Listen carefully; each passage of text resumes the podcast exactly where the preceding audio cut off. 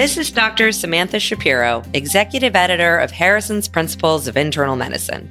Harrison's Podcast is brought to you by McGraw Hill's Access Medicine, the online medical resource that delivers the latest trusted content from the best minds in medicine. And now, on to the episode.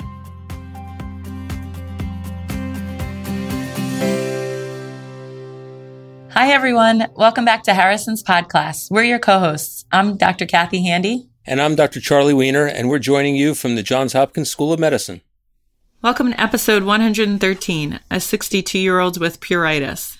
Okay, Kathy. Today you're asked to consult on a 62 year old woman with pruritus for four months.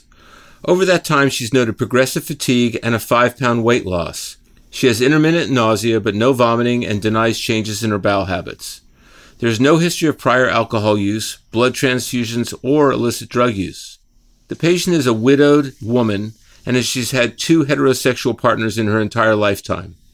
Her past medical history is significant only for hypothyroidism, for which she takes levothyroxine. Her family history is unremarkable. On examination, she is mildly icteric. You also notice spider angiomata on her torso, and on abdominal exam, you palpate a nodular liver edge two centimeters below the right costal margin. The remainder of her physical examination is unremarkable. So you mentioned some classic signs of cirrhosis there. So you mentioned jaundice, a nodular and palpable liver, and then also the spidery angiomata. And she has a history of hypothyroidism, which in and of itself shouldn't cause cirrhosis. So it sounds like this is a new problem. I'd want to start with getting a right upper quadrant ultrasound and then definitely needs lab work as well. Good call. So, a right upper quadrant ultrasound confirms your suspicions of cirrhosis. You also order a complete blood count and a comprehensive metabolic panel, which we'll discuss later.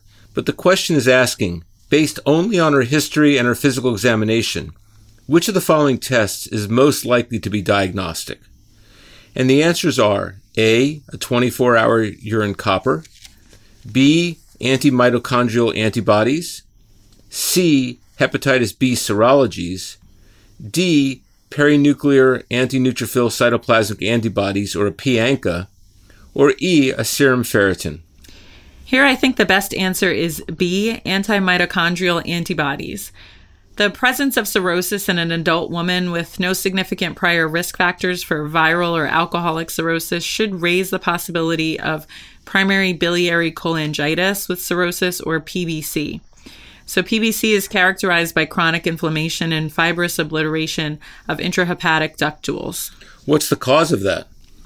The cause is unknown, but autoimmunity is assumed because there is an association with other autoimmune disorders such as autoimmune thyroiditis, CREST syndrome, and Sicca syndrome. And what about this diagnosis? Is this a typical presentation? Well, many patients are diagnosed before symptoms based on abnormal liver function tests. The vast majority of patients with symptomatic disease are women, and the median age is about 50 at the time of diagnosis. Our patient is older than the median, but well within the range of what could be expected. And the most common symptoms when present are fatigue and pruritus, as we see in this patient. Now, the anti mitochondrial antibody or AMA test is positive in over 90% of patients with PBC and only rarely is positive in other conditions. So, this makes that the most useful test um, in the diagnosis. Okay, and that was our answer. But let's talk a little bit more about the pathology in this disease. What do you see histologically?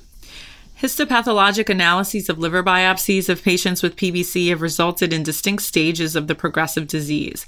So, early, what you see is necrotizing lymphocytic inflammation, most notable around the small and medium bile ducts, and that leads to bile duct destruction and early fibrosis.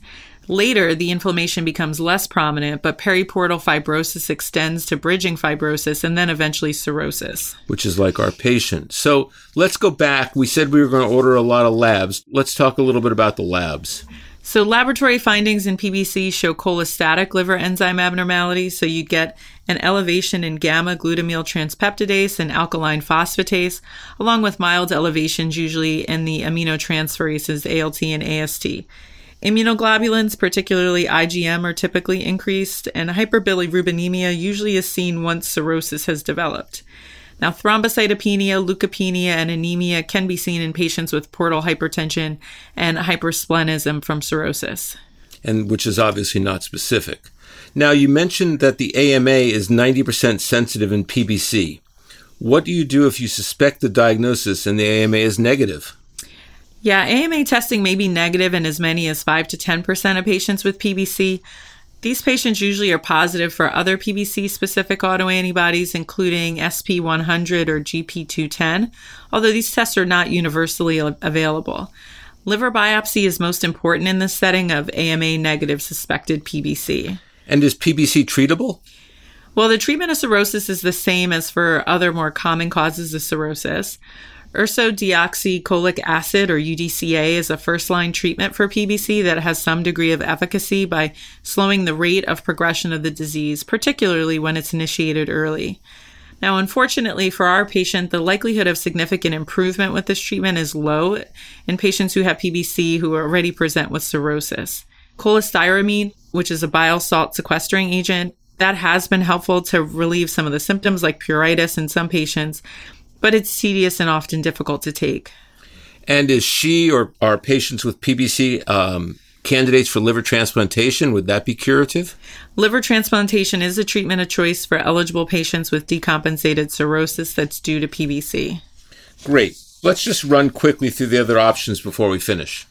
All right, so 24 hour urine copper collection is useful in the diagnosis of Wilson's disease.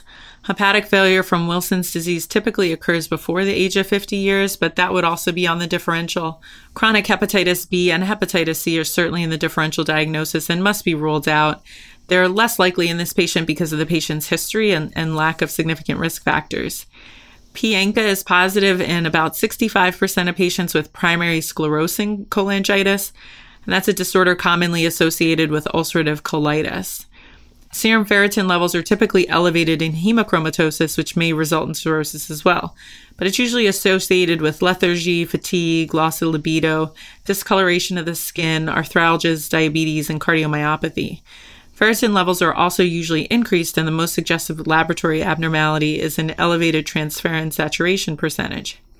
Now, although hemochromatosis is a possible diagnosis in this case, PBC is more likely in light of the clinical scenario and lack of other findings. Great. So, the teaching point in this case is that primary biliary cholangitis is an autoimmune disease that may present with cirrhosis, typically in middle aged women. The best serologic diagnostic test is the anti mitochondrial antibody, which is positive in 90% of patients. And you can learn more about this in the chapter on cirrhosis and its complications. Thanks for listening to Harrison's Podcast. You can listen to this episode and more on accessmedicine.com, which includes the complete Harrison's Principles of Internal Medicine text, Harrison's review questions, which complement and expand upon the questions in this episode, and much more. AccessMedicine.com may already be available to you via your academic institution. Check it out.